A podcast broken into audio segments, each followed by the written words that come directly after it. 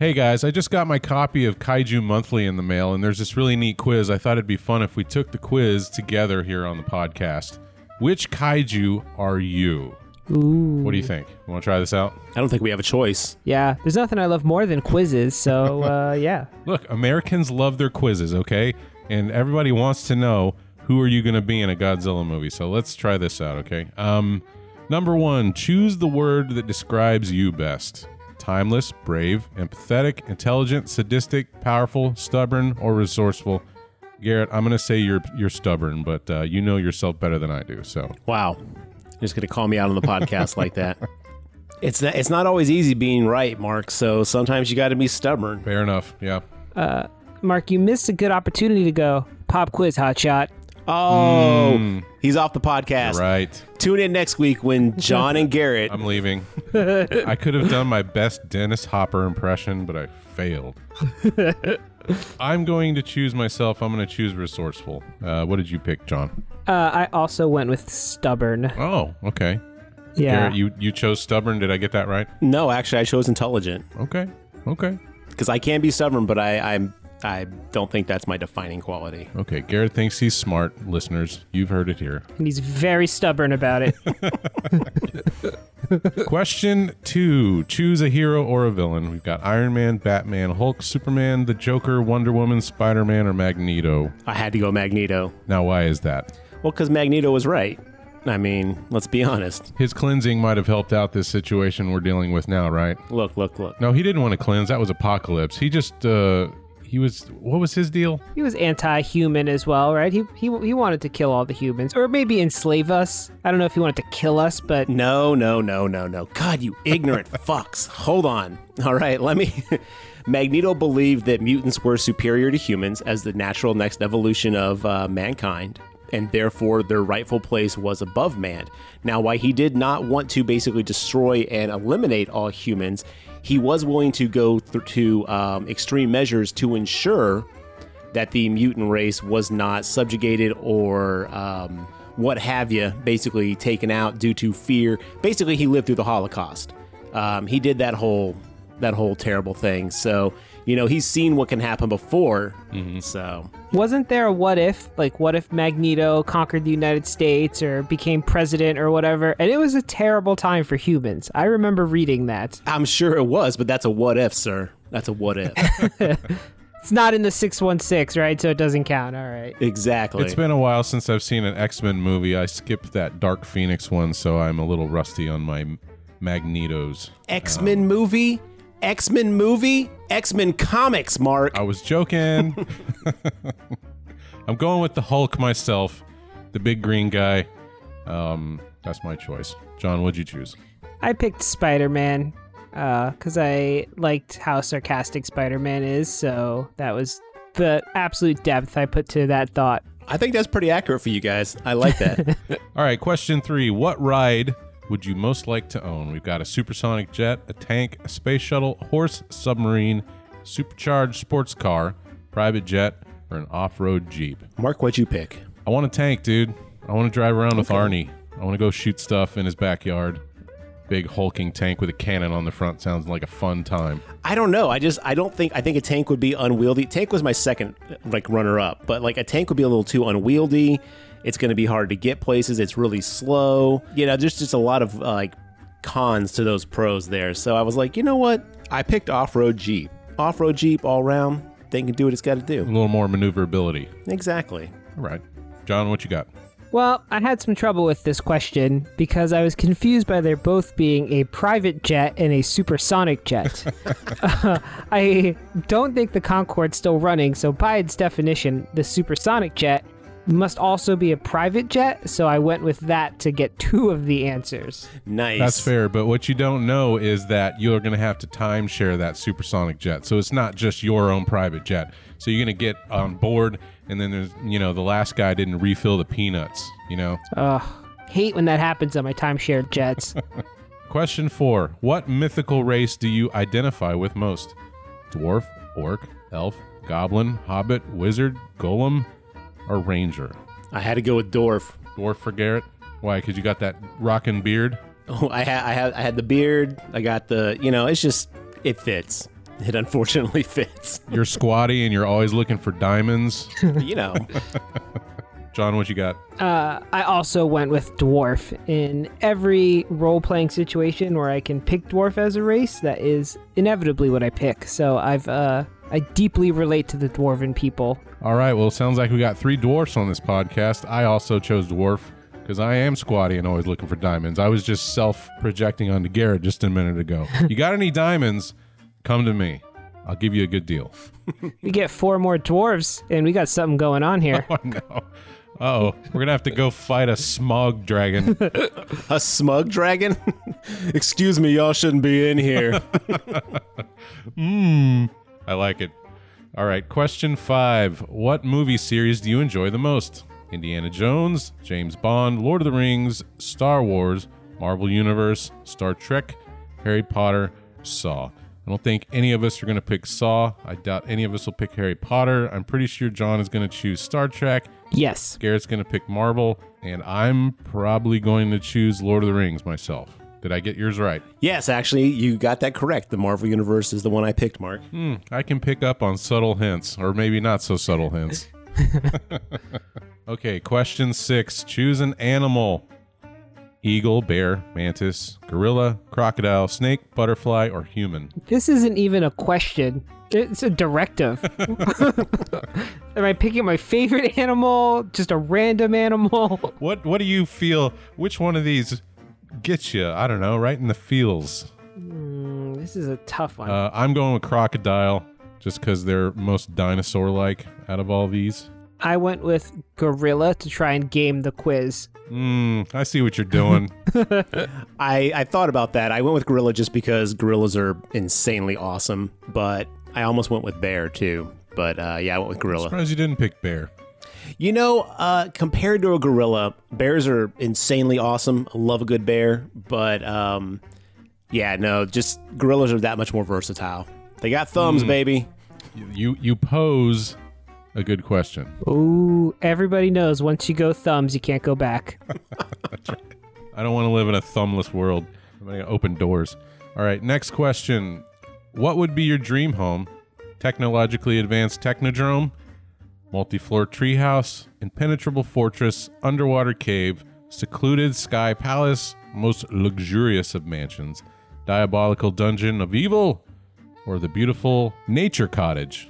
This was a tough one for me. This is a tough one, but to continue my trend of commenting on this quiz, suddenly we have the introduction of exclamation points at the end of every option. This quiz needs an editor. If you can't be if you can't be excited about where you live, then why bother? I, for one, went for Technodrome because it reminds me of the Teenage Mutant Ninja Turtles. I don't know if that's what it- they mean, but I always loved the giant sphere with the eyeball and all the doodads coming off the front with tank treads. How can you beat that? when I was a kid, I wanted that toy so bad, so bad, and I never got it. It's the one cool toy I had as a kid, John. Like, out of all the play sets that were out there, that's the one my parents bought me, and it was pretty dope. I'm so envious. When I was, I would see those commercials and just want it if I could will it into existence, man. But no luck. All right, what'd y'all pick? I went with secluded sky, whatever castle. It's gone now, so I don't remember what it said. The secluded one though, because I mostly just want to be left alone in life. so that seems perfect. and I could use my supersonic jet on every other week to get to it. There you go. I went with the most luxurious of mansions. And even though I don't want a place quite that big as a mansion, I needed the place that I had a guaranteed hot tub and or giant bathtub in. So that's what I picked. I'm pretty sure if you had an advanced Technodrome, you'd have the most advanced uh, hot tubs available too, right? There's room. I don't need my hot tub like splashing water and jiggling around as the tank Technodrome drives over terrible underground terrain. Get back on the road. You're spilling all my water. uh, yeah, that makes sense. Um, okay, next one up. Pick a band. The exclamation point is in the question this time, John. I noticed. the Beatles, Red Hot Chili Peppers, Metallica, Daft Punk, Nickel Creek. Is that supposed to be Nickelback, or is there actual band called Nickel Creek? I don't know. I was wondering that. Uh, the Rolling Stones, Coldplay, or Queen? Mark, I'm actually intrigued to know what you picked on this one. As a self proclaimed auteur of music, I listen to a lot of genres, so it is tough for me. Um, but I'm probably going to go with Daft Punk, to be honest with you. Really interesting. Okay. Yeah, Metallica was good for, you know, what they were back in the day. Haven't really listened to them in 20 years. Um, I appreciate and love Queen as well. But if I'm just going to throw some tunes on, you know, when I'm working or whatever I got going on, there's a lot to choose from from Daft Punk's catalog. Their album Discovery, to me, stands up as the pinnacle of one of the best. I don't, are, are they are they considered electronic music? I mean, what else do you define them as? But Yeah, they are. Yeah, they're an EDM band. I love that. I love Discovery so much from start to finish. All right. Good answer. John? This was pretty tough, uh, but I went with Queen because Queen's awesome. But either between Queen or Daft Punk, I like the most uh, Queen songs. Or of out of all those bands, I think I like their discography the most. But uh, but this was a tough one. All right. All right.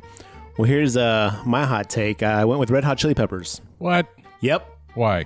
Dude, because you cannot beat like the early sounds of Red Hot Chili Peppers. When you, the Mother's Milk album, that is next level.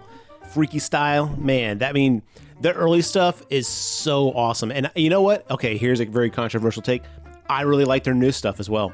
I really do. The Californication album, I I thought that was a great album, start to finish. Um, what was that? One Hot Minute was pretty good. Uh, had some great songs on it. It had a few that I was kind of like, eh, I'll skip. But honestly, out of like all those bands, that's that's the artist that like I have to skip the least amount of songs on their albums. Uh, Garrett, I just want you to know Californication came out in 1999. I don't think that the, is their new stuff anymore. we are old. Okay, well, what was the new one? The double disc album. It was um, Jupiter. Or no, the, the the albums were like Jupiter and something else. Um, damn it, I can't remember the name. Anyway, that double album was actually really good too. That song Warlocks, banger, so good. Well, your hot take has left me cold blue chili pepper over here, but uh, you know, you do you. Is blue the opposite color of red? Yeah, Usually, when you're watching movies about strife, the you know the red team versus blue team, you know what I mean? Oh, that's true. okay. Yeah, I concur. I withdraw my objection. Okay, on to the next question.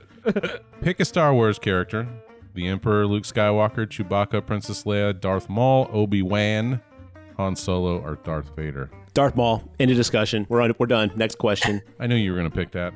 I just knew it. Darth Maul is the greatest character they've ever had, and they've wasted him. Well, until they did Clone Wars, but man, what a great character design. Yeah, I also picked Darth Maul, but not for anything nearly as awesome as that. I saw a tweet yesterday that pointed out that Darth Maul didn't know who Anakin was uh, in the desert. He just saw a kid walking down the desert, turned his speeder bike around to try and run him over, and that made me laugh really hard. So that's why I picked Darth Maul. Uh, I'm gonna go with classic Vader, dude. For me, his his look and uh, he hit me just at the right time as a kid. I thought he was amazingly awesome. Probably the first bad guy that I was like actively rooting for from time to time. And who doesn't love James Earl Jones? He's uh, uh, such a great actor. Yeah, that's why I picked him. All right, next question. What do you want most in life? Peace, money, knowledge, solitude, companionship, justice, bloodshed, or immortality? I don't know why anybody pick bloodshed unless you're like, I don't know, Hitler? now, you know what? I'm not going to hate on this quiz. This must be like a user created quiz because the L in life randomly capitalized. so, does he mean as in the board game life? Oh, yeah, I think you're right. What do you want? I want the blue card. That's what I want most in the game life. Got to collect them kids. That's how you get paid out at the end of the game. uh, I chose immortality. Why not? Let's live forever. Let's see where this place goes. You know, like a couple of years ago, I might have been like, yeah, that seems good. But now I feel like this ride isn't going anywhere good. so uh, I don't want to be stuck on it. But if you had your flying, uh, you know, cloud fortress, then you could just watch the chaos from above, you know, and then come back after, you know, the humans have destroyed everything and rebuild in your own image. Oh, that sounds like way too much work. I don't want to be a deity.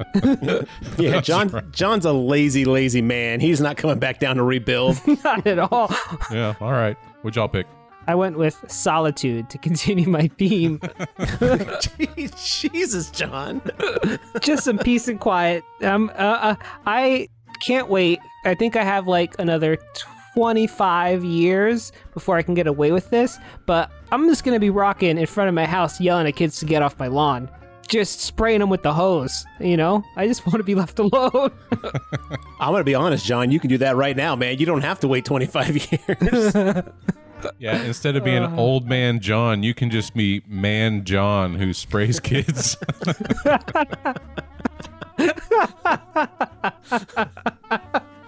that's great. no, you can do that when you're old because they don't call the cops. You're just like, uh, that's just an old man being old. but if you're my age, they they do not. You don't have that justification. This is Texas. It's your property. You can spray anybody you want with a hose, sir. True, true point. I just went with peace. I figure, you know, hey, we gotta we gotta do this thing. Might as well be as peaceful as possible about it. All right, well, that's very noble of you, Garrett. I try. I try. Last question, or not. Uh, pick a color. Exclamation point. Uh, we've got red, green, orange, purple, black, gold, blue, and brown. I went orange. I went red. Okay. Okay. My color, my favorite color is green, so I went with green. I dig it. Oh, okay. I misspoke. Sorry. One more to go. This is the last question. Uh, why would you destroy a city? Just to watch it burn? For justice? The city was corrupt and unbalanced. I would never destroy a city. Too many innocent lives. So that my own city could prosper without competition. In order to save my family and friends, I would do it. Only if it got in the way of me having a good time. To build a far more technically advanced civilization. If it were the correct moral and political move, I would make it so. All right. Uh, I went for justice. The city was corrupt and unbalanced. I am going to pull a Sodom and Gomorrah. All you frickin' harlots out there doing your nasty business. Just kidding. But no, I did choose that one. I picked the. Uh, I would do it if it was the the moral and right thing to do. Okay. Well, this will reveal what kaiju you are, Garrett. What'd you get? I, you know, surprisingly, I did not think I was going to get this. I got King Kong. Nice, good win. Now, how many times did you take this quiz to make sure you went down that path to get the monkey man himself? I honestly didn't think that was going to happen. you got the gorilla. Uh, John, what'd you get? Donkey Kong? Oh, if only I got Rodan. Oh, And based on the description they wrote for Rodan, I think the person who created this uh, quiz it also got Rodan, or Rodan is their favorite person because they lay it on thick here when they describe Rodan. Well, they do give a pretty good description too. So I got Mecha Godzilla, which I'm perfectly happy with. He's a great character in the Godzilla universe. Uh, it says resourceful and tech savvy. You are a product of the modern age. You treat technology as an extension of yourself and aren't afraid to admit just how advanced you are. I always say that about myself, guys. I don't know if you know that. I'm just afraid to admit it. Um, yet, no matter how hard you try to fight it, you always feel like someone trapped in another person's body or an alien trapped in a giant mechanical monsters, to be exact. And that is how I live my life. Jesus, that's deep as hell. Yeah, I won't read this whole thing, but I think the first paragraph does sum me up, or sentence. Uh, a drifter and a loner, you're the definition of cool and absolutely ooze charisma. Nailed it. I've seen a lot of Godzilla movies, and as much as I like Rodan, I can't say I ever would have said he oozed charisma. It, uh, yeah, well, that's why you don't make these quizzes, Mark. You don't have that level of knowledge. yeah, I'm not quite there yet.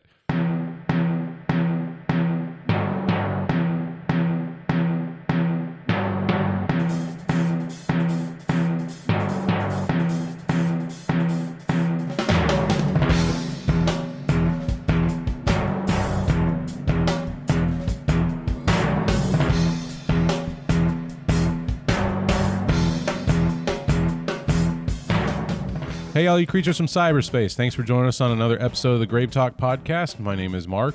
Again, joined with Garrett and John. Fellas, how we doing today?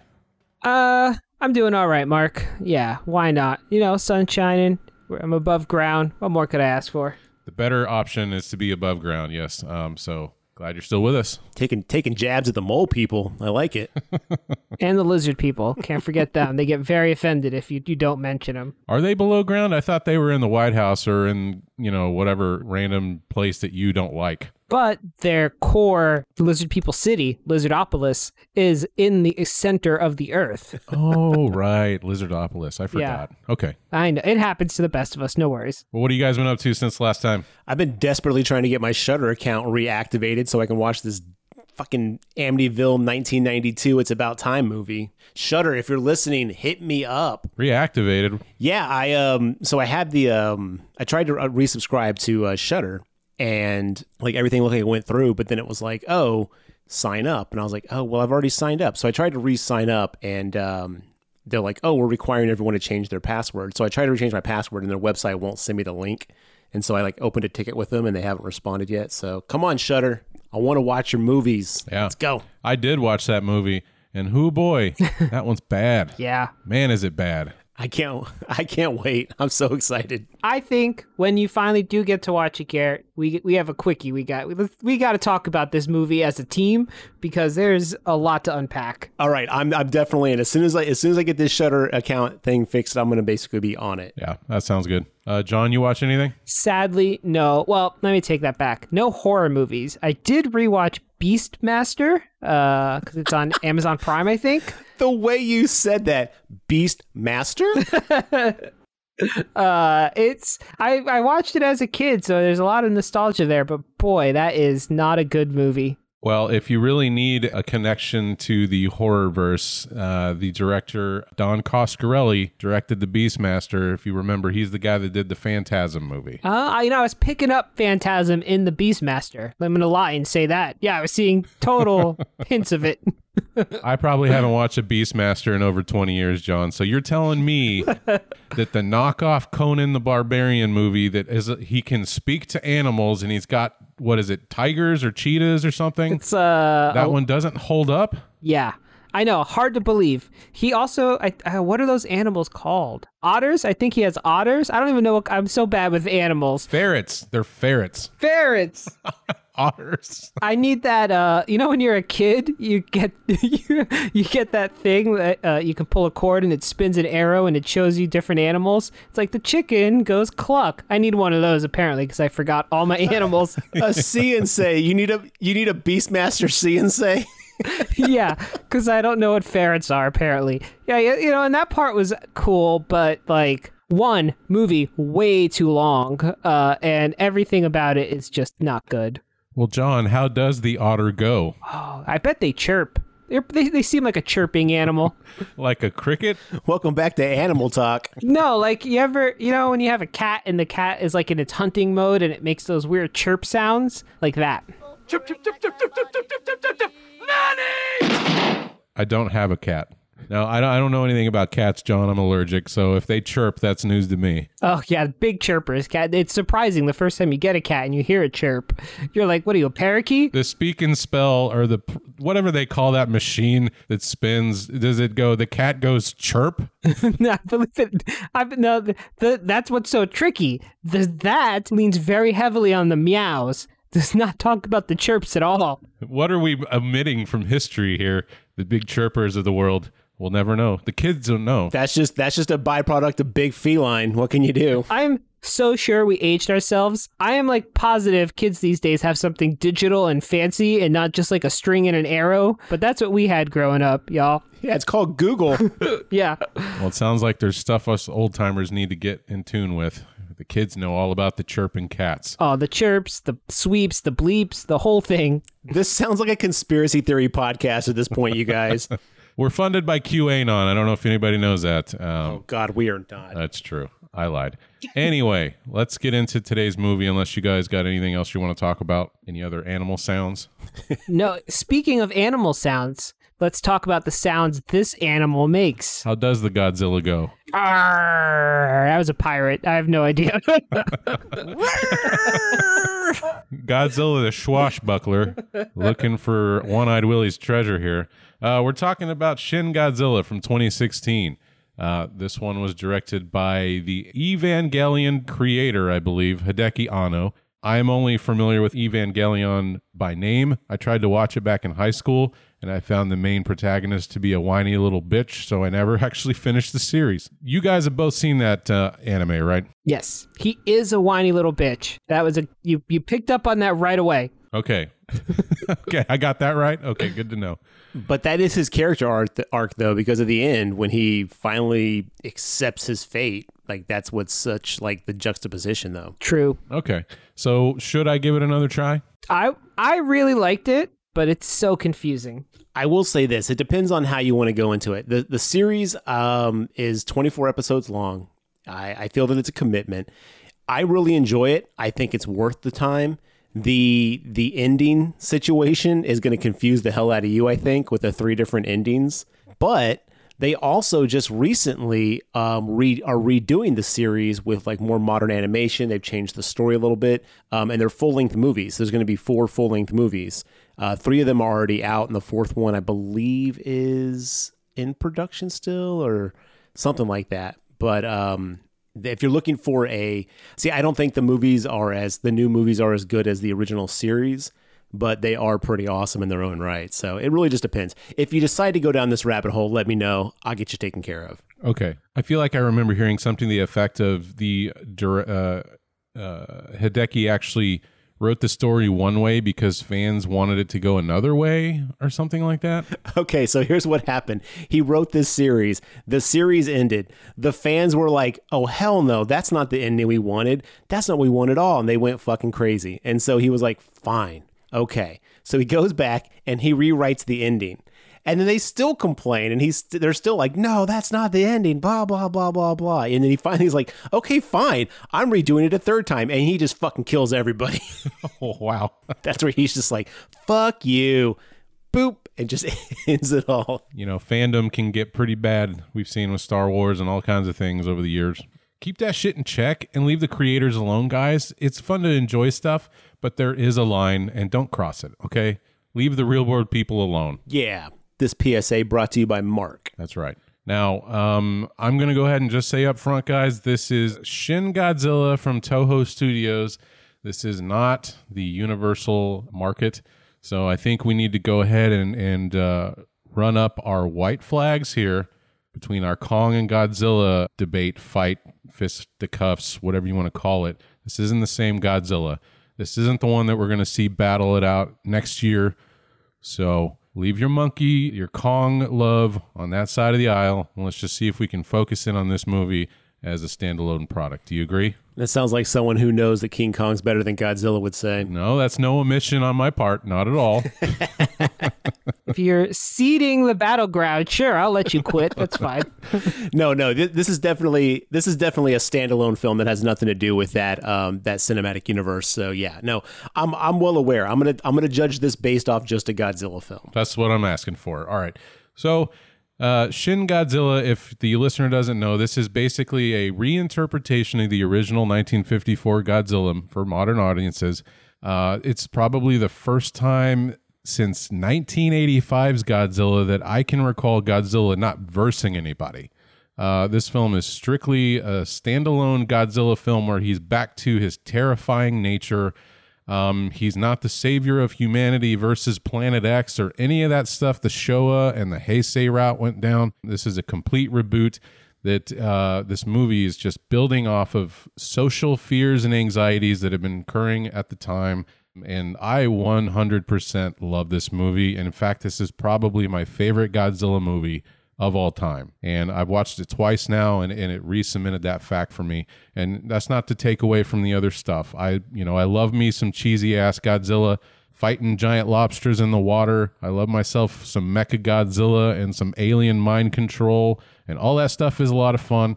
But this one, eh, man, this one is just in its own league, in my opinion. Um, what did you guys think of this movie? John, why don't you start us off? Because I've got things to say. I haven't seen a lot of Godzilla movies. You know, I've seen the 1998 one, the most recent one or two. So I don't have a lot to compare it against, but yeah, this I really enjoyed it. I think there were it was a little too long. The third act stretched on for a bit, and I know that I guess they were trying to let the movie breathe, but it I think it sucked the pacing out of it some. But overall, I enjoyed it and I had a good time watching it. Uh, it felt like West Wing Japan so that was cool because I loved the show West Wing. So I was like, oh, I'm getting to feel how Japan's uh, politicians work. Yeah, I agree with that. man, I really, really wanted to like this movie more. Uh, based off your recommendation, and the fact that you told me this was your your like one of your new favorite Godzilla films, like I was like, holy shit, this is this is going to be incredible. Like this has got to be next level. And I know I, I knew that this was a reinterpretation of the original concept, so I didn't expect it to be like you know the standard Godzilla. I found this movie extremely boring, and I'm not happy about that. Like, I wish I found it more engaging. It, it, had a lot of character development, which I appreciate, but out of a out of a 158, well, an hour and 58 minute runtime, to have literally maybe like 15 minutes of Godzilla, maybe 20 minutes of Godzilla, it just seemed excessively small to have, you know. And some of the stuff he did was dope. I mean, the the the photon lasers out of his um whatever they're called the back spikes uh I don't call them fins but I think back spikes. Okay. You know like I, I liked I liked a fair bit of what it was. I liked the fact that he could evolve into different forms you know? That was that was a pretty interesting take and stuff like that. But yeah this was um ooh this was a slog for me.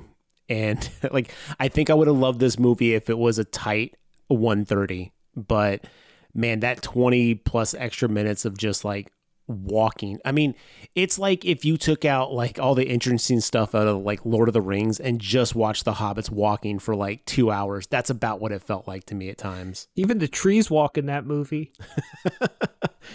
I mean, and the thing is is like there's a great movie here. There really is. And from what I saw, it wasn't my jam, but I can completely get behind the this concept but man, it just did nothing for me. I I I don't know. It's hard for me to put into words exactly because I just feel I feel let down by it. I feel like I've let myself down by not being able to like be as into this movie as I want to be. I'm not disappointed in Godzilla. I'm disappointed in myself.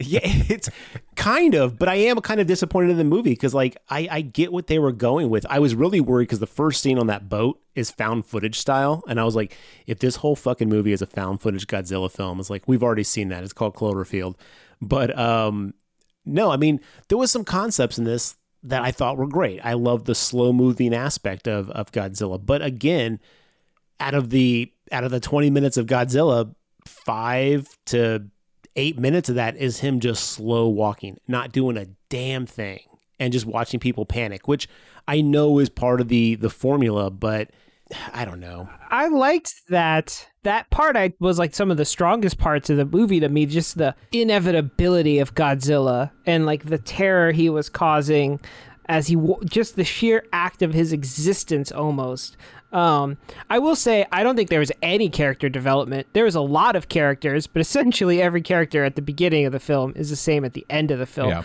They needed to trim that cast. I don't know who, and it did this really annoying thing where every piece of equipment, every location, every character had some blurb on the screen about what it was or where it was, and I was having a real hard time reading all of that. Okay. Well, before we get too deep into it, let's get some of this stuff out of the way. So, again, this was directed by uh, Hideaki Anno. This one stars Hiroki Hasegawa as Rando Yaguchi, Yutaka Takenouchi as Hideki Akasaka, Satomi Ishihara as Kayoko Ann Patterson, Ren Osugi as Prime Minister Seiji Okochi, Akira Emoto as Ryuta Azuma. This one's sitting at an 86% out of Rotten Tomatoes with the critics and a 74% with the audience. Here's what the back of the Blu ray has to say about this movie.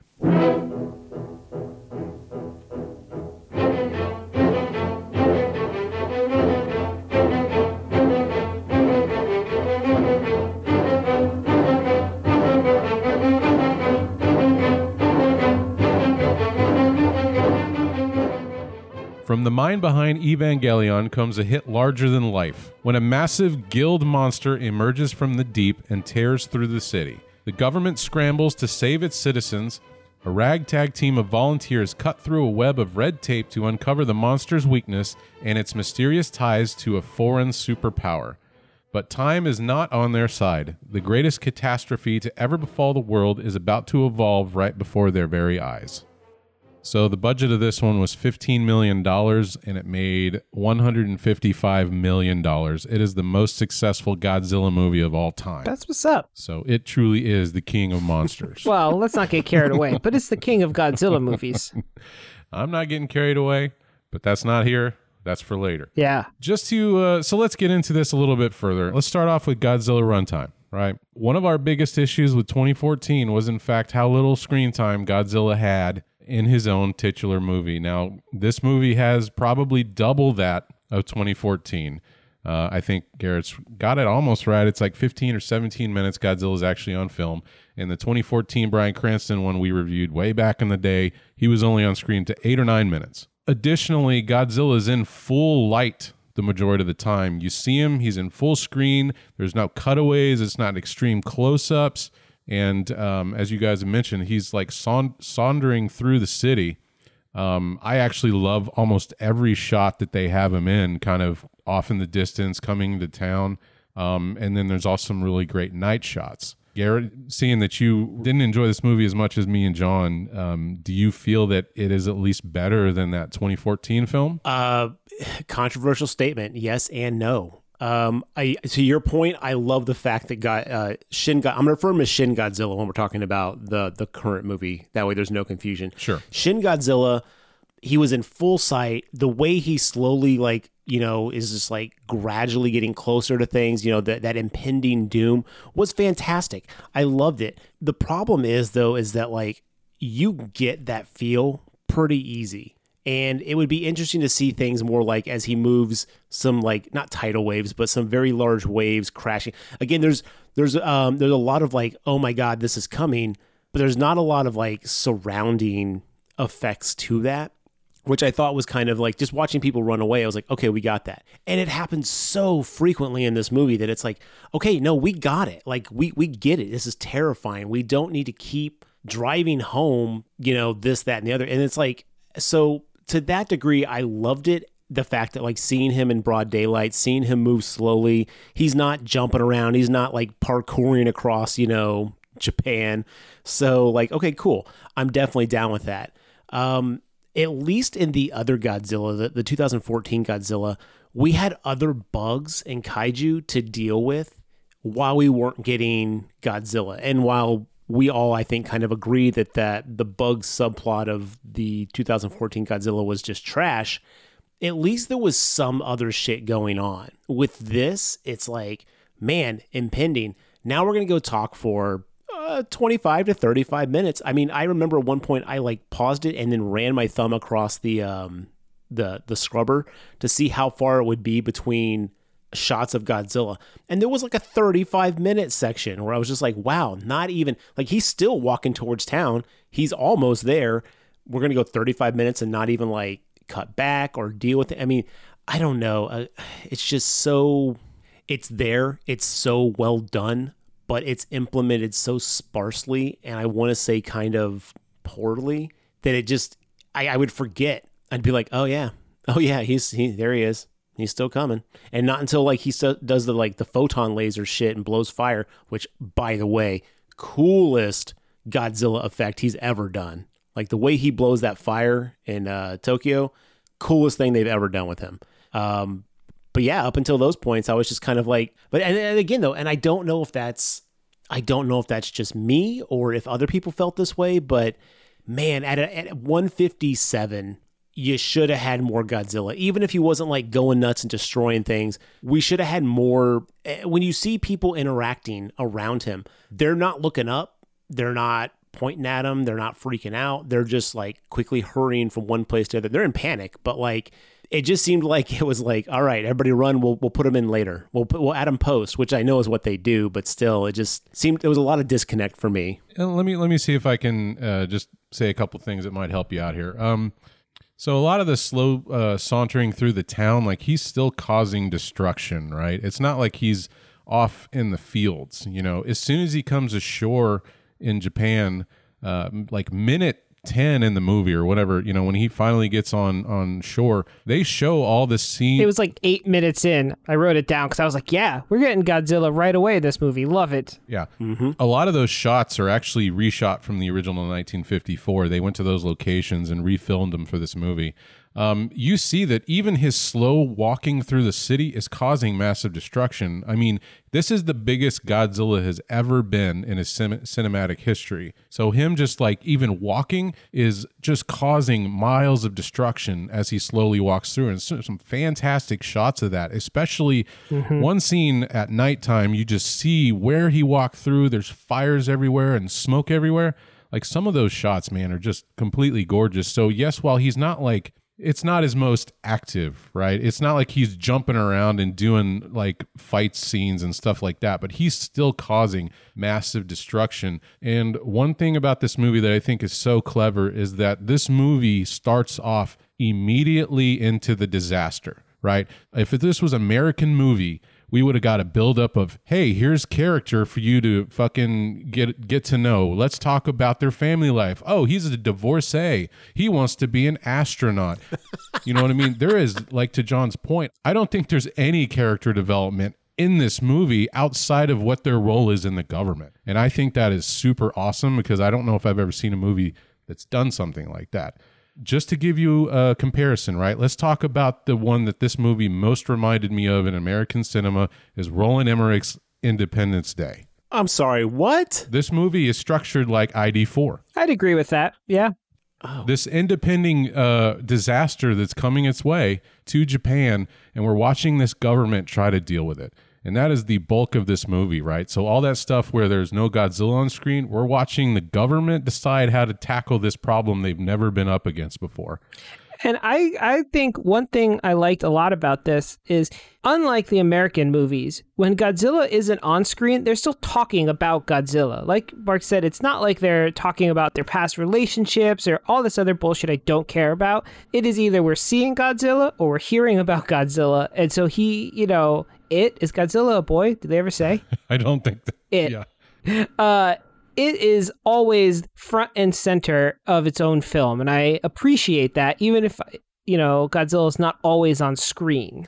Oh yeah, no, you're absolutely right. The fact that the fact that he was like there was there's nothing else to be concerned with except for this giant kaiju that's in town. Like that was great. I mean, again, there's a lot of like really positive things in this movie, and I feel like that's why I'm so let down about it. Is I'm like, man, it's it's got all these positive things, and it just did not hit for me. And I I don't know. I, I guess I'm being too hard on myself for not enjoying it as much as I think I should have. I, I think there's a, a good swath of people that don't like it either. So it's not like you're alone in that belief. I think what you really need to do is if you're watching this Godzilla movie, you need to consider it a disaster film. Um, don't think of it as a giant monster movie because it's it is, but it isn't, right? It's it's more in line with like like I said, like Independence Day or Day After Tomorrow or 2012 or you know what I mean. It's it's it's a societal people having to resolve a crisis. I really dislike those kind of movies too, so maybe that's why. Yeah. I was about to say maybe that's why I like this movie so much because historically I don't like monster movies, like giant monster movies, but I like this one. I love disa- every one of those movies you just listed. I like Geostorm. Sign me up. F- love it. What? Oh, the er- Oh God, Geostorm is such a shit show. Geostorm. the oh the center of the Earth is cooling. Well, we got to solve that problem somehow. Like love all of those types of films, uh, and I like this movie. I yes, I 100% agree, Mark. This is a disaster film. So again, like if this was made in America, we would have gotten Will Smith trying to apply and go to NASA. You know what I mean? Like we would have all this character stuff. yep, I'm in. This movie just shears that away, and the whole point of this movie is to focus on the problem and let's get it solved. One other thing to really take into consideration is the uh, the social commentary that this movie is actually built upon. Right, so this movie was built kind of in response to the Fukushima nuclear disaster that happened in 2011. When that occurred, you know, there was an earthquake, three nuclear reactors went on meltdown, there was a tsunami, it was crazy, and a lot of the people felt that the government's uh, response to that was lacking majorly. And that's a, a big part of this movie is we're watching this government fail at stopping the monster, Godzilla, Shin Godzilla, at, at multiple points in the movie. And we're watching just how bad a government can actually handle this stuff. Now, I don't know if the government is necessarily like in the wrong because they've never dealt with a giant Godzilla before. You know what I mean? But you see all the red tape. And like the back of the box said, it's all about, and I think there's actually some comedic elements in that, right? When they go from boardroom to boardroom to boardroom and they go, Prime Minister, what do you want to do? And like seven people have to relay the message when the Prime Minister's sitting at the end of the table. You know what I mean? Like all this judiciary and political shit that has to be done for action to happen to respond to these things while destruction's happening in the city. I think this represents it so well. And for me, in the era of COVID and how bad the US government has fumbled the ball on this stuff, it hit me harder probably than it would have in 2016 when this movie came out. Yeah, I, I, so to take it back a little bit to earlier in your statement, this movie is super funny. I laughed so many times. I think my, like, one of my favorite scenes in the whole movie is when the prime minister is like, "Yeah, we talked to our experts. Godzilla, no way, can't come on land. He would just crush into goo and die." And then the guy walks up and he's like, pss, pss, pss. "Okay, turns out he's on land." yeah. yeah, he's like, I repeat, there is no problem here. If he comes ashore, he'll break his own legs under his own weight and he'll die on shore. And this is like he's giving a, a, a speech at a podium to like the TV stations, right? The guy comes up and he's like, whisper, whisper, whisper. And he's like, oh, what? he's already here. Yeah, and also they did the thing that they do, like, and I guess it makes sense because this guy directed anime. They use that anime technique of showing people's faces and like that, re- like, kind of exaggerated reaction. Really, well. I, you never see that in American movies, and it it's worked so well here. And the Prime Minister, he is such a great facial actor. Like, he is able to make faces that I was like, that's perfect. Yeah, he really was. That was actually you're right. That's that's a very anime stylistic thing. That was again. There's oh, and there, there are a lot of good points about this movie, and let, let's let's get into those because I want to talk about the stuff that like I did really enjoy. I don't want to sound like I'm shitting on this film, but um, like we have to admit, and Mark, maybe you can confirm this or not. Did they use the original Godzilla roar? Because it sounded like the original Godzilla roar.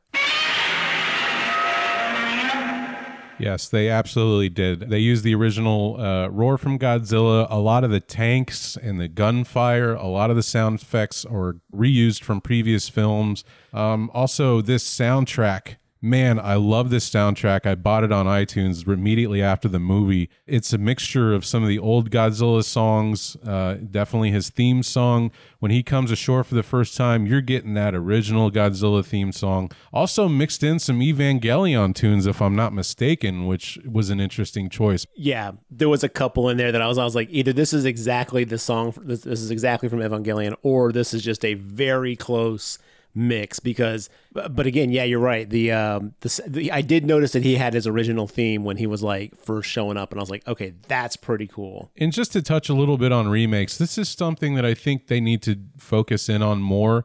When they remake these movies a lot of times the original audio a lot of the soundtrack elements are like thrown aside for brand new people to come in and do whatever they want. It's like, look, I, I understand where you guys want to make it your own thing, but a lot of the identity of these properties are in the music and their and their themes as well. I think uh, you know, so I I really appreciate them doing that here.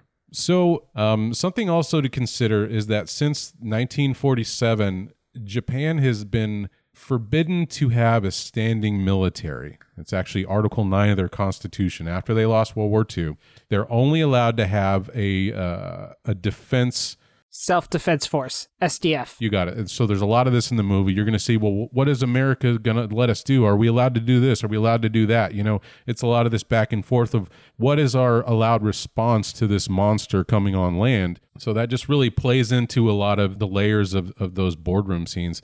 As of 2001, the only really conflict they got into was sinking a North Korea spy ship. And that was the first thing that they had done since the World Wars. So I, I don't I don't know what, what that would feel like being in a country where your military has been absolutely neutered for fuck how long has it been, dude? 80 years? Yeah. That's got to be weird. That was like one of my notes that was so interesting is how, and I really liked it because it felt so believable, like how hesitant they were to use military force, right? They, to your point, they haven't done this, they don't do this. And like in American movies, it's like we're 12 minutes in and the F 22 Raptors are flying by. Like we waste no time in our movies, jump straight to the killing.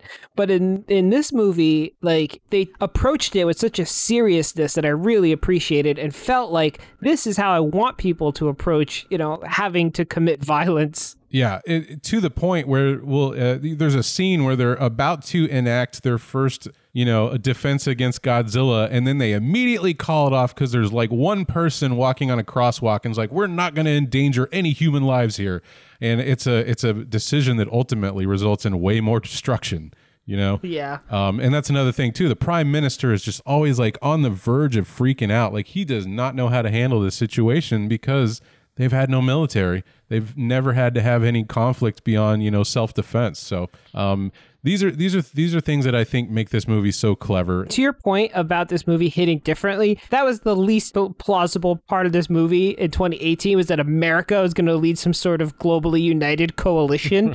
I was like, okay, yeah, I I more believe Godzilla's walking out of fucking Tokyo Bay than president's going to be able to gather the bunch of countries together.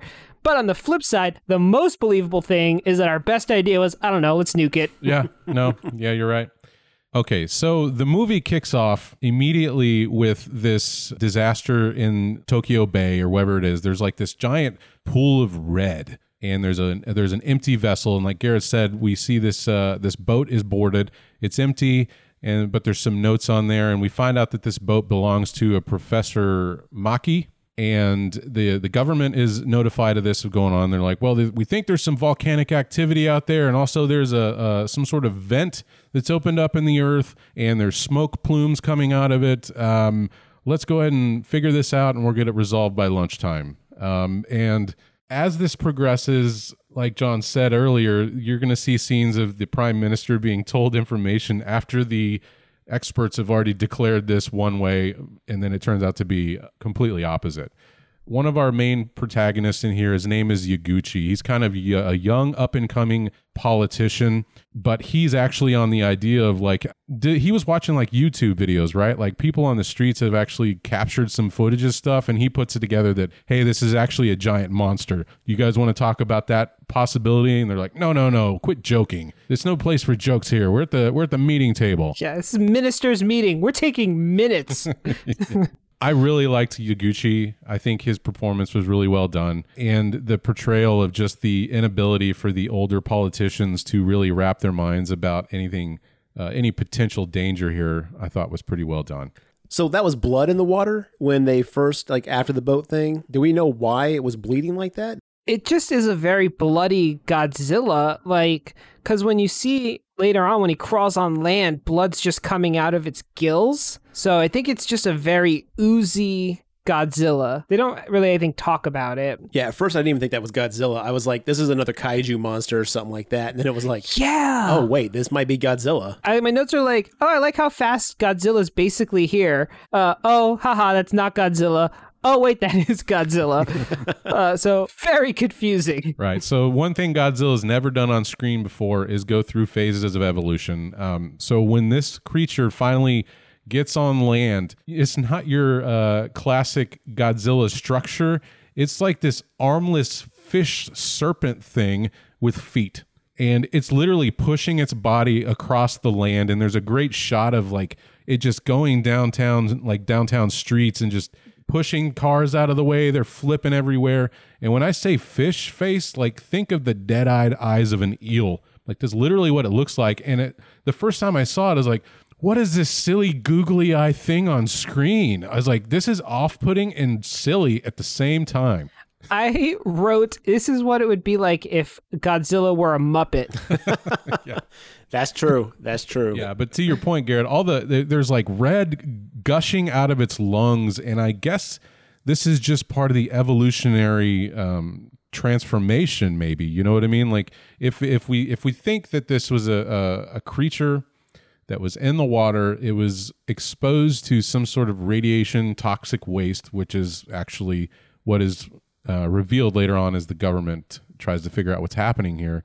Is that once it gets on land, it's trying to adapt to the new surrounding. Um, so I guess that's just blood dripping everywhere as it as it turns into its next phase. It's very gross. Well, that's the thing is it looked like the blood was coagulating, becoming like crusty skin on it and stuff like that as it like evolved. And I was like, okay, I, I, I see what you're going with here. But like later on, they use like a coagulant in it. And I'm like, wait, is this just like a blood monster? Like, what the shit is going on? Because the thing is, if anything's losing that much blood, it's not living for much longer. I'm sorry, it's just not going to. That thing is like like a water balloon that's been popped open. It is dripping everywhere. Yeah. It was just yeah. I mean, to your point, it it looked goofy. I was like, oh god, I hope this isn't it. And then like as it kind of evolved, I was like, okay, I see what we're I see what we're going for here. I see what we're doing, but I don't know. Like the design. Let's talk about the design of Godzilla. Did you guys like this new design of the evolutions? I feel like it was it was a fair assessment. Like if you consider if you started out with like say a moray eel or something like that, and let's just go ahead and morph it. That you know stuff that would normally take millions of years to evolve. I feel like we might get a creature that looks something like this. Yeah, I I liked its look. I don't know that it's any more realistic than the other Godzilla, but I uh I thought, wow, this is like really gross and awesome. So yes, I did. I also liked it's like it had like two mouths. It, everything about it was awesome. I actually really liked this look. I wish. I hope we see it again. Interesting. Yeah, I there was parts of it I, I liked. I liked the the detachable like mandibles and stuff like that that kind of opened up into like that big crazy mouth. Um, I thought his little like Carnotaur arms for all my dino heads out there looked pretty dumb on his like third evolution. I was like, oh my god, seriously, it looks like he's like it looks like he should be holding a lunch tray the entire time. Um, the the googly eyes were pretty off putting.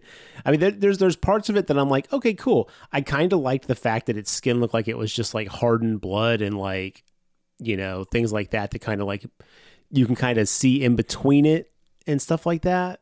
I like the fact that it kind of breathed through those like cracks in its back. But I mean, again, there was just there was parts of it that I was like, why? Like the tail also really kind of weirded me out. The fact that it was like twice as long as his body. I was like, okay, I, I know that sometimes tails could be that long, but he's not needing that at this point. Well, uh, you know, again, if you think of like a sea life creature evolving, it probably might have another evolution down the road where it needs actual arms. But you know, I I, I didn't have a problem with the arms. I actually liked that they were smaller because it's like there's no way that's a man in a rubber suit.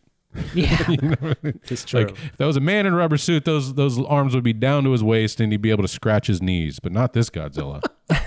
I I concur. Uh, I, and the tail was weird. It was, but it was so gross, and I think that worked. Uh, I figured it was so long because it had to be heavy to like count. I counterbalance Godzilla. I thought like maybe if he didn't have the tail, he'd just fall on his uh, goofy little face. Well, yeah, I mean, I thought that too, but then if you look at the tail, like the base of it, like on that's touching the ground, like to the point where it actually would counterbalance, is um is about the right length of a of a tail for an animal that would have to hold itself upright.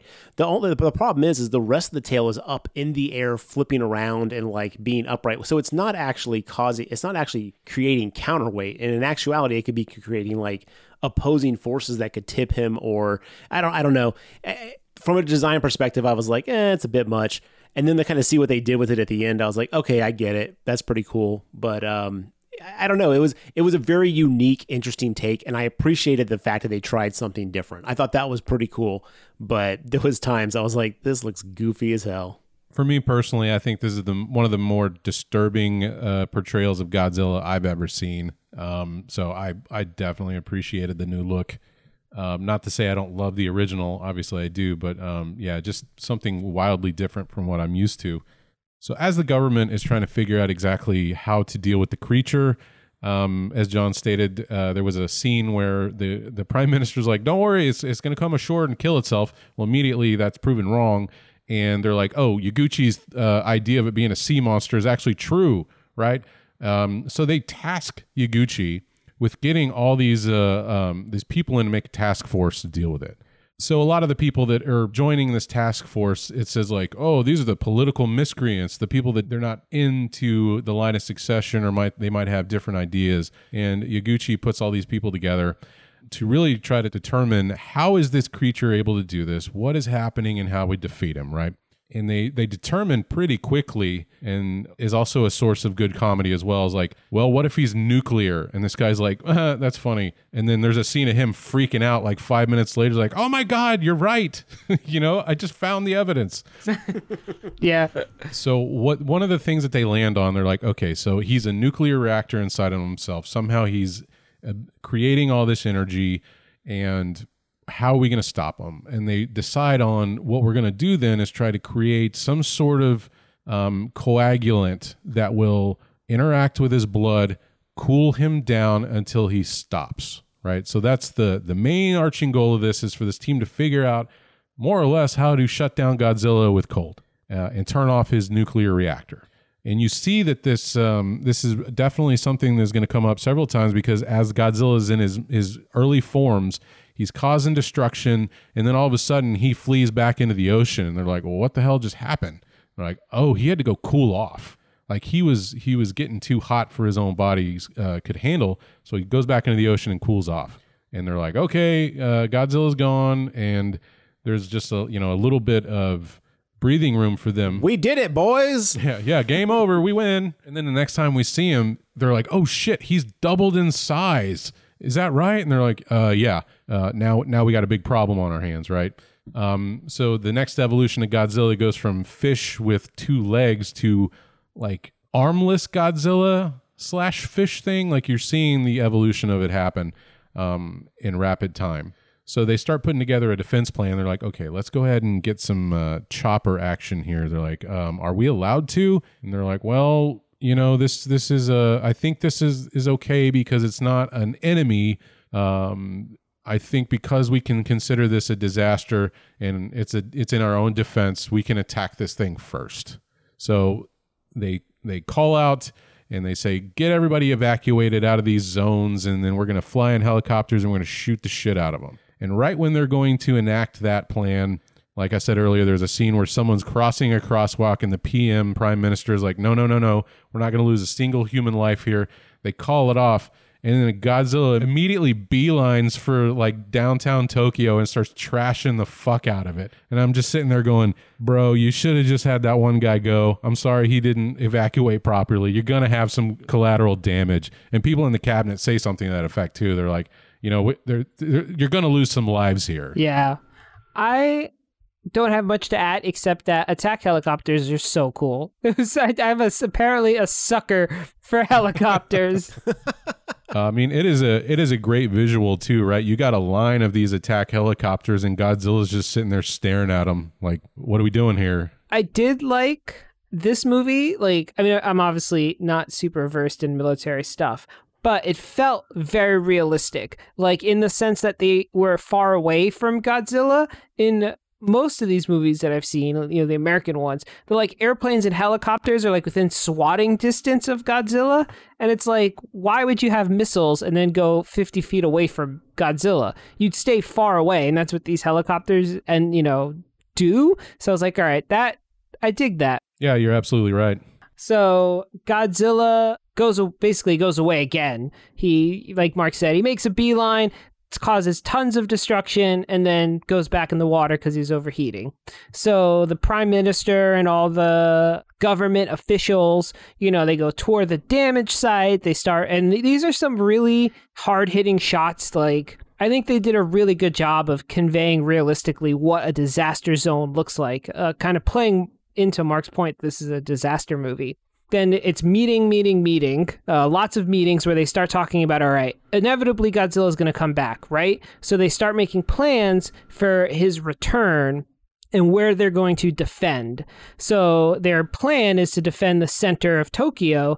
And one of the cabinet people are like, well, what about, you know, the city outskirts and the, you know, one of the this movie has like 75 characters so it is a, yeah. tough to keep track of everyone's names and titles but one of the other politicians is like look the outside of the city you know has a couple million people and makes 17% of our gdp but Tokyo City Core makes up 25% of our GDP, so we have to protect that first.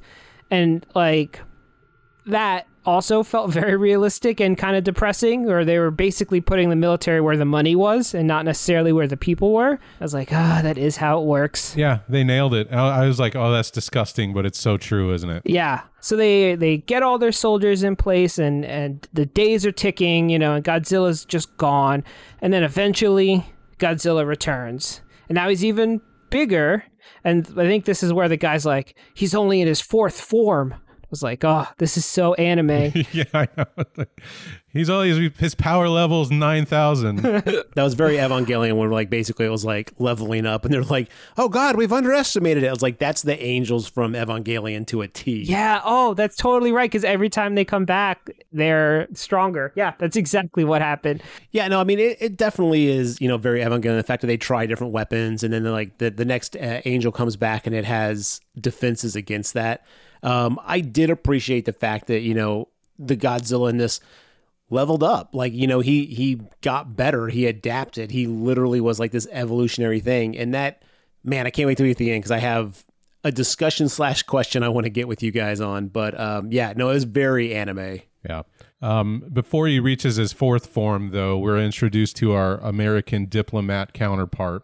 She um, is of Japanese descent, but she grew up in America.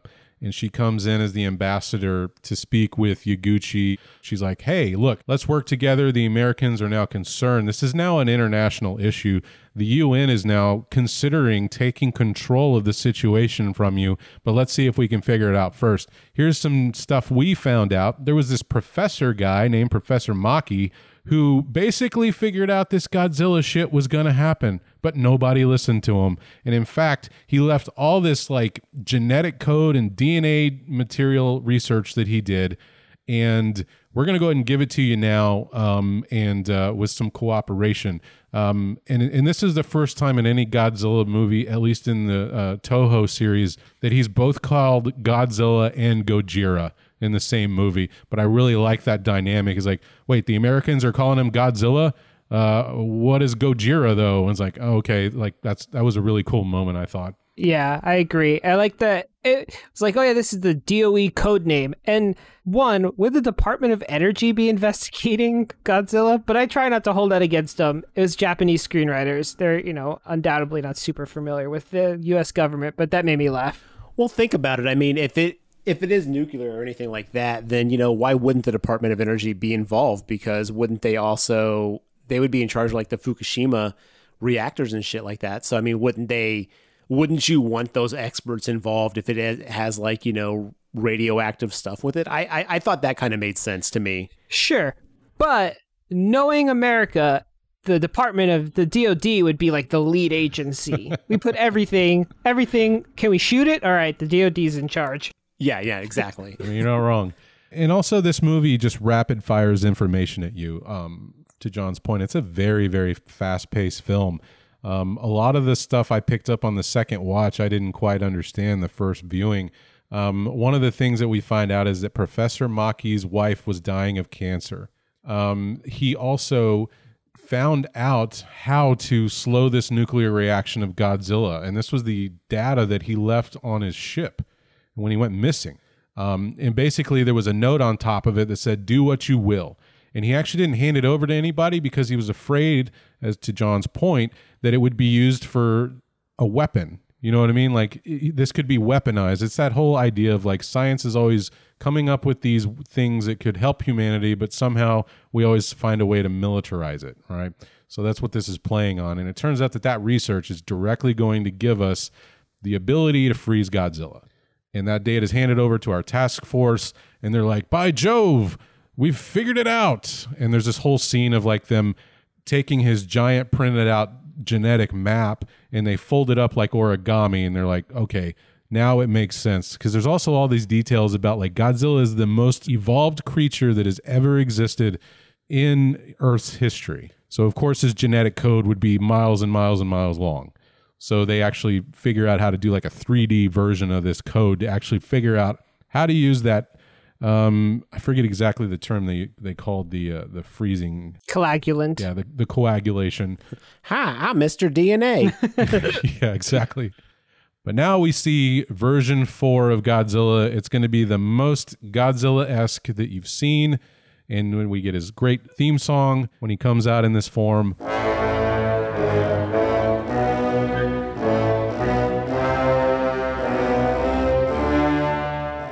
Well, now we get the inevitable battle between Godzilla and the Self Defense Force. And I like how they played this out. I also thought this felt realistic because it was like a escalating series of things. So first, my favorite, the attack helicopters start, right? And they shoot him with the machine gun.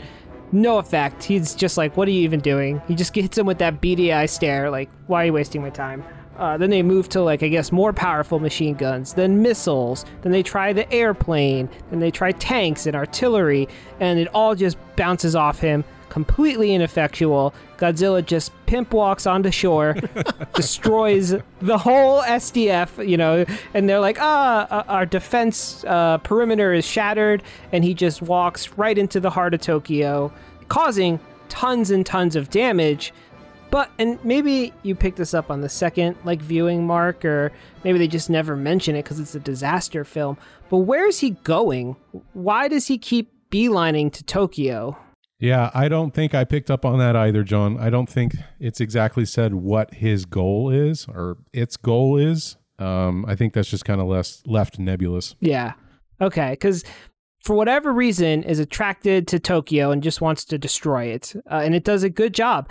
And so it wrecks the the self defense force, and they all you know retreat and pull back, and they're like, okay, we're gonna have to ask the Americans for help.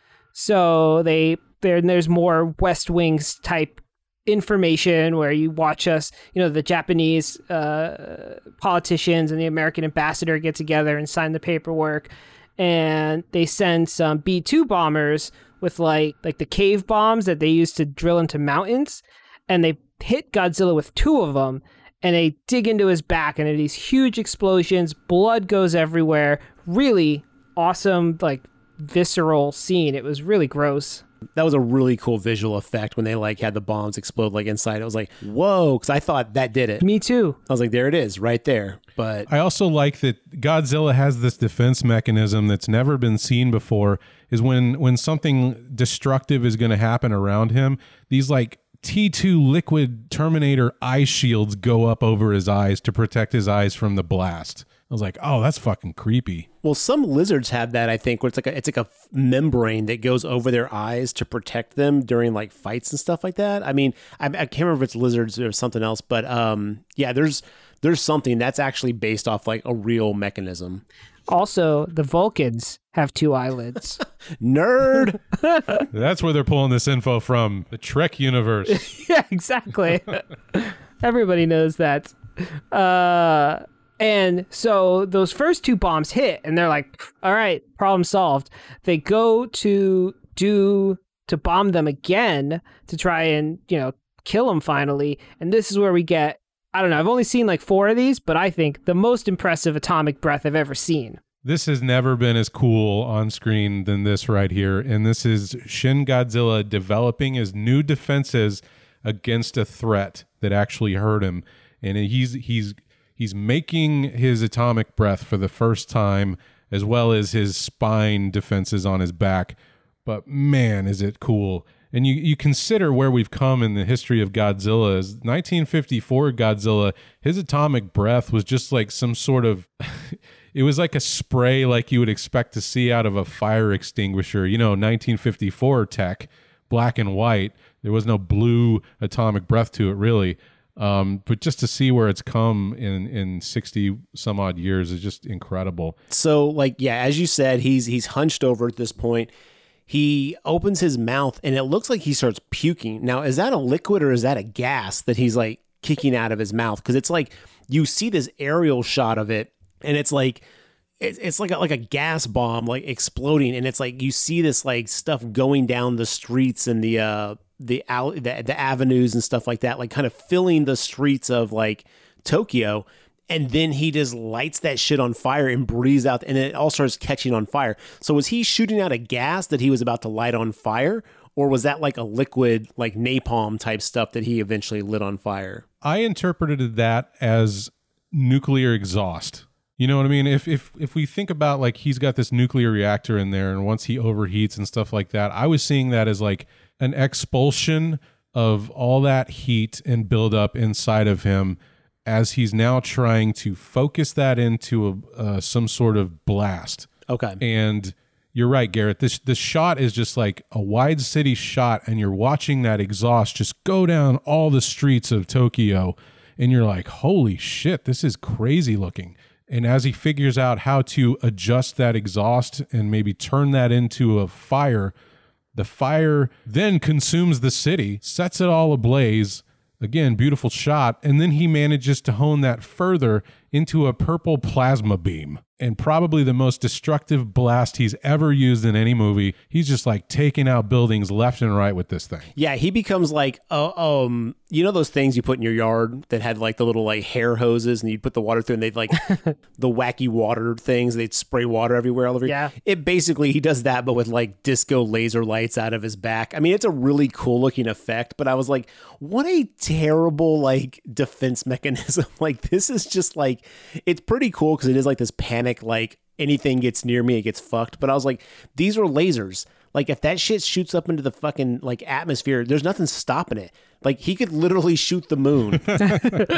like if he blows up the moon, we are boned. Like and that's the thing is like when he eventually does the the the purple laser out of his mouth straight up in the air, I was like, if this dude fucking cuts the moon in half with a laser beam, this is the greatest anime ever made. But um, that doesn't happen. But yeah, no, he does like the crazy lasers out of his like back plates and it looks amazing but I don't know. Like it just seemed kind of like it was kind of cool the first time because it seemed like oh I don't know what I'm doing. This is a defense thing.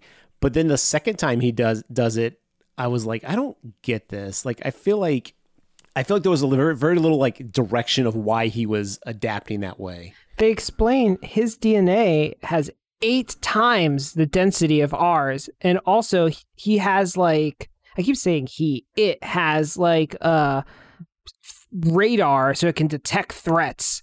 So it it auto shoots these lasers targeted at things it considers a threat. Okay, so it is like just a straight up like defense mechanism. Okay, cool. Yeah, there's a scene where the the scientists are talking about it and they're like, he's got an internal radar. Like he knows when stuff's coming up on him. Like a spider sense. A- And we can call him him or it, Jon, because he has a son in the old Showa series, right? So he's he is a he. All right. Um, this one may maybe not so, right, because of what happens later. Um, but yeah, they say he's got an internal radar, and they the America sends out the the the stealth bombers, and he fucking takes them out. He's like, I know where your shit is. I got you now. You blasted me in the back. You hurt me real bad, and I've now developed a new defense against that. Yeah. That's why their final plan to take him out, they actually take that into account, so we actually outsmart Godzilla and can stop it. That's right. The power of thumbs. Power of thumbs. Uh, so this atomic breath, I mean, destroys Tokyo. Like Mark said, I mean, it, we see it leveling just dozens and dozens of buildings, and because the the self defense force couldn't stop uh, Godzilla, they were evacuating the prime minister, and so we see the laser destroy his helicopter, right? And so the whole Japanese government's destroyed, Tokyo's destroyed, the US Air Force, you know, that was helping, gone.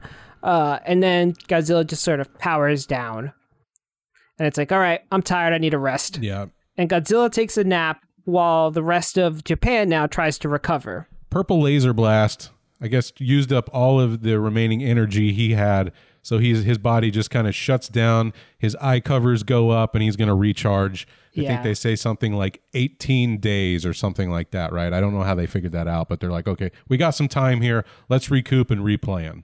And so then the movie switches back to Japan West Wing, and we find out like the rest of the globe is stressed now, and the UN voted to take over, and Japan has no choice, you know, but to agree. And America's going to lead the coalition, and they're going to destroy this thing. And the you know the prime minister now is like the was the like secretary of agriculture and he was like, Man, I knew being the prime minister would suck because he does not want this job. Apparently, it was like forced upon him. And so he signs off, like, okay, fine, Japan will follow whatever America says. And then we're like, all right, boys, we're nuking them. And then there's a lot of discussion, like, are we really going to let America nuke us again? Like, that's really messed up. Uh, and I liked all of those scenes. It felt really sincere, right? They they're like, okay, we have to kill Godzilla. We need to work with the international community so we can rebuild Tokyo, but also, you know, we don't want to be nuked. And how do we balance those three things? Because we don't want to be nuked. That's that's sums it up perfectly. Yeah, no, those actually were really interesting like scenes. Like the, again, there's a lot of like good meat in between like the Godzilla stuff, but man, it just was so weirdly balanced. Another level on top of this stuff that makes me think this movie is so clever is you're right, Jon. It's like Japan is concerned about its international image, right? They're like, no, we got this. We don't want you guys to come in and fucking clean this up. This is in our backyard. We're gonna do this, and and and I think that is really well done.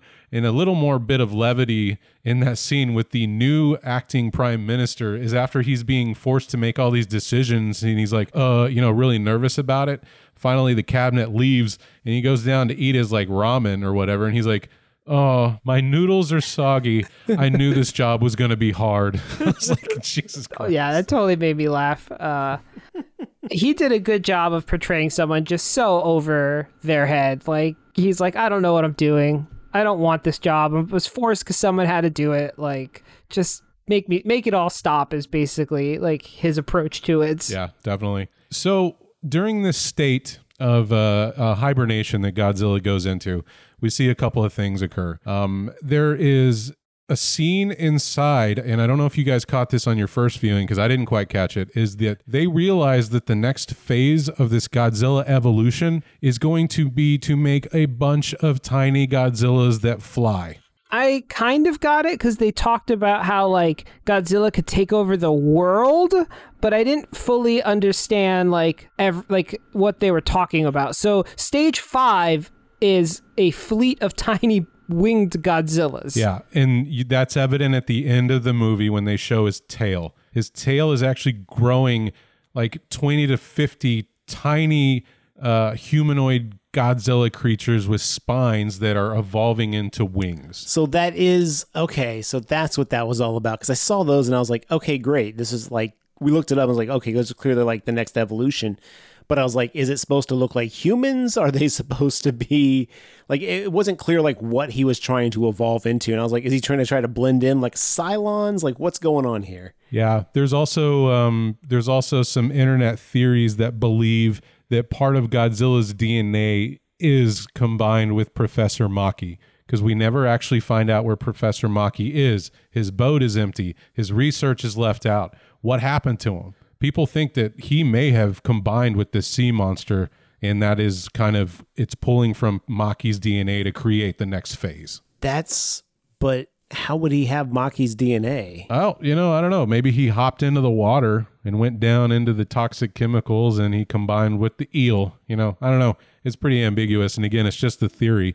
Um, I personally don't think that, but who knows?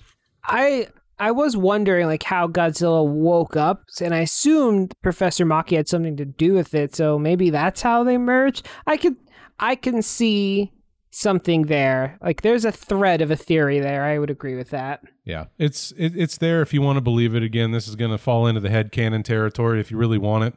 Um, it, it the movie doesn't quite explain those things, uh, but you know at least for good discussion. Um, okay, Garrett or Jon, why don't you tell us what the SDF task force has finally decided how they're going to stop Godzilla. Okay, I got this. So from my understanding from what I was what I watched was they're going to run trains into Godzilla's legs, make explosions, basically distract him, knock him over, and when they knock him over, they're going to take a bunch of tanker trucks and a bunch of like, you know, industrial crazy straws and shove them inside Godzilla's mouth and fill him with a coagulant, which will basically then freeze him. And then they're going to freeze Godzilla in place, like, um, like Terminator, like the T one thousand. That's pretty close, I think. Um, so the the phase one, right, is we got to get him on his back. We need to stop him from moving entirely. So they fill up like these subway trains full of C4 and ram it into his legs. And then they detonate the buildings around him to bury him long enough for them to get these, as Garrett says, industrial crazy straws full of milkshake into his mouth. and then we we got to pump at least what was it like 60% of the chemicals to potentially do the job. Uh, but they managed to get all of it in there. So like if this was independence day will smith would be in that fire truck. Definitely. pumping the milkshake into the mouth. He'd be like woo! Welcome to earth godzilla. And then you know he would get blown up and taken out and and uh, then we'd feel really sad about it. Sorry will smith. They did come up with a clever plan to deal with the atomic breath. They they just threw wave after wave of drones until he got tired. oh you're right yeah And that's how they got around his atomic breath. So they just exhausted him by letting him destroy drones until, you know, there was no more atomic breath. Then they drove train bombs into him and then they threw buildings at him. And I really, like, I know he's the bad guy, but I kind of felt bad for him because what a shitty day Godzilla was having. He was taking a little nap. And next thing you know, skyscrapers are dropping on his back. yeah and the the creatures with thumbs got you we got you giant monster That's it. Should have evolved some thumbs. Which is why King Kong will beat any Godzilla ever because my boy's got thumbs. True. Challenge. Pick up this hammer. King Kong, no problem. Godzilla, screwed. Exactly. Did I say I was for thumbs? I'm all of a sudden against thumbs. Fuck thumbs. I think Godzilla has thumbs. So, long story short, they knock him down, they bury him in buildings, they fill him full of purple drink or whatever it is that they're going to put inside of him. He then decides that he's going to like shake it off and stand up like he just got one of those like emergency IV things you get after drinking too much downtown. And then he gets all flexed up and he's like, it's time to fuck shit up. And then boom, freezes. So the movie leaves a, a, a couple things open to uh, questions here. It's like, is Godzilla frozen forever? Do they have to keep dumping crazy straw of liquid into his mouth every week, every day? What are we talking here? Or will his dormant state eventually evolve out of this? You know, what do you guys think would happen? I feel like they they mentioned this isn't going to last forever because they're like, well, we're going to have to deal with them. We live in this world now with a Godzilla. So I I thought eventually he would dethaw and they were going to either have to yeah, pump more coagulant or find a different way to like actually kill kill him cuz they just sort of immobilized him right now. Well, they had that conversation where they talk about how his like his isotopes like diminish at a certain rate, and they're like, oh, in about two to three years they'll they'll be completely innate. So the way I I understood that is like, oh, in about two to three years, like he'll die out. Like if we keep him frozen in about two to three years, he'll just like die out. But I don't know if I was reading that wrong. Yeah, I thought that was for the residual radiation that he left when, like, because everywhere he stomped or walked became irradiated. And I think it's that radiation that disappears in two years because they were like, oh, that's good news for the citizens of Tokyo. So, like, they're saying people can move back in in like two years. That's how I interpret that as well, Jon. Um, I, I thought it meant like his all the destruction he caused was still irradiated, but it would it wouldn't be as bad as the bombs that were dropped on Hiroshima and Nagasaki, right? They would actually go back to normal sooner than that did.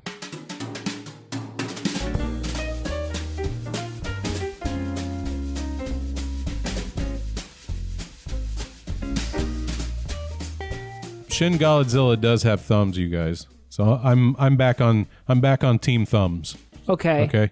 I retract. Usable functioning thumbs. what is his he his arms are like human-sized arms attached to a Godzilla-sized body. Those aren't going to help him in any way. They're just baby doll arms stuck to his body. Phase uh, version 8 is going to have 13 thumbs per hand. And then what are you going to do?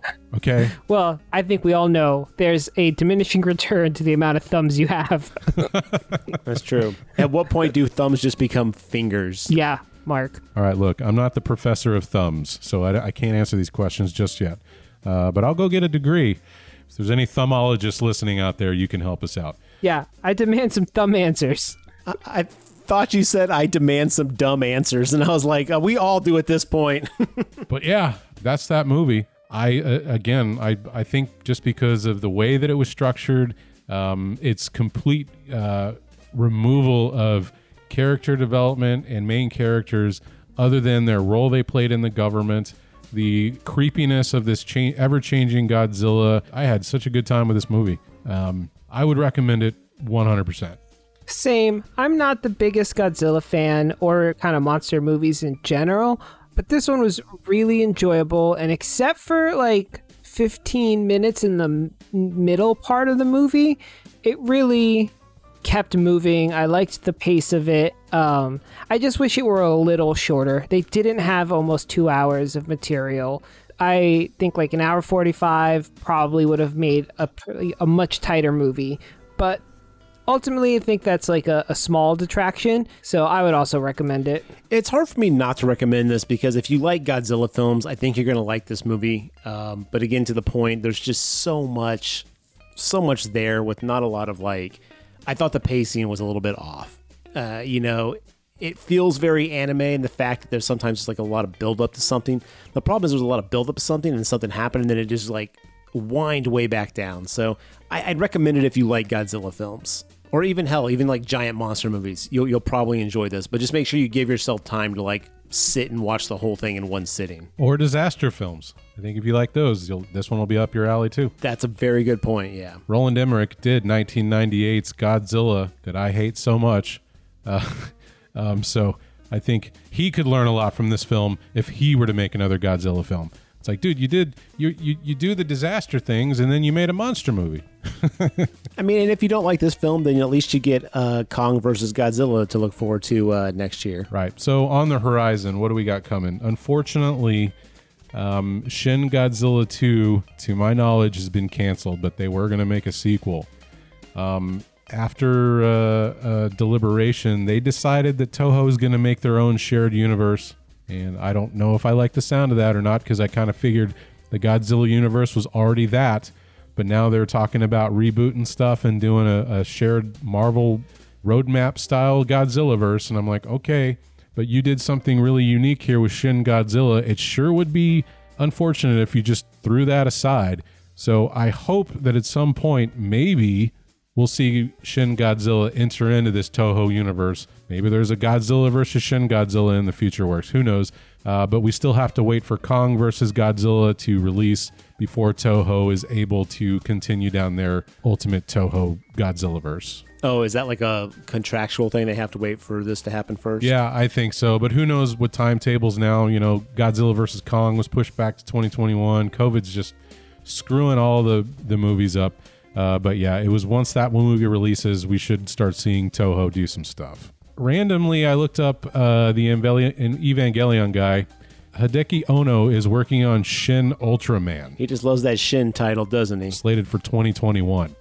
I feel like that's going to be a little more entertaining than this. I mean, at least from like an action perspective, because that dude, all his whole thing is just basically punch and stuff. Yeah, John, if you don't know Ultraman, he was like a, a, a human in a robot suit or space suit or something, and he would grow to enormous kaiju size and he would fight shit. He's been around since the 60s. I think this was like an old 60s Japanese TV show.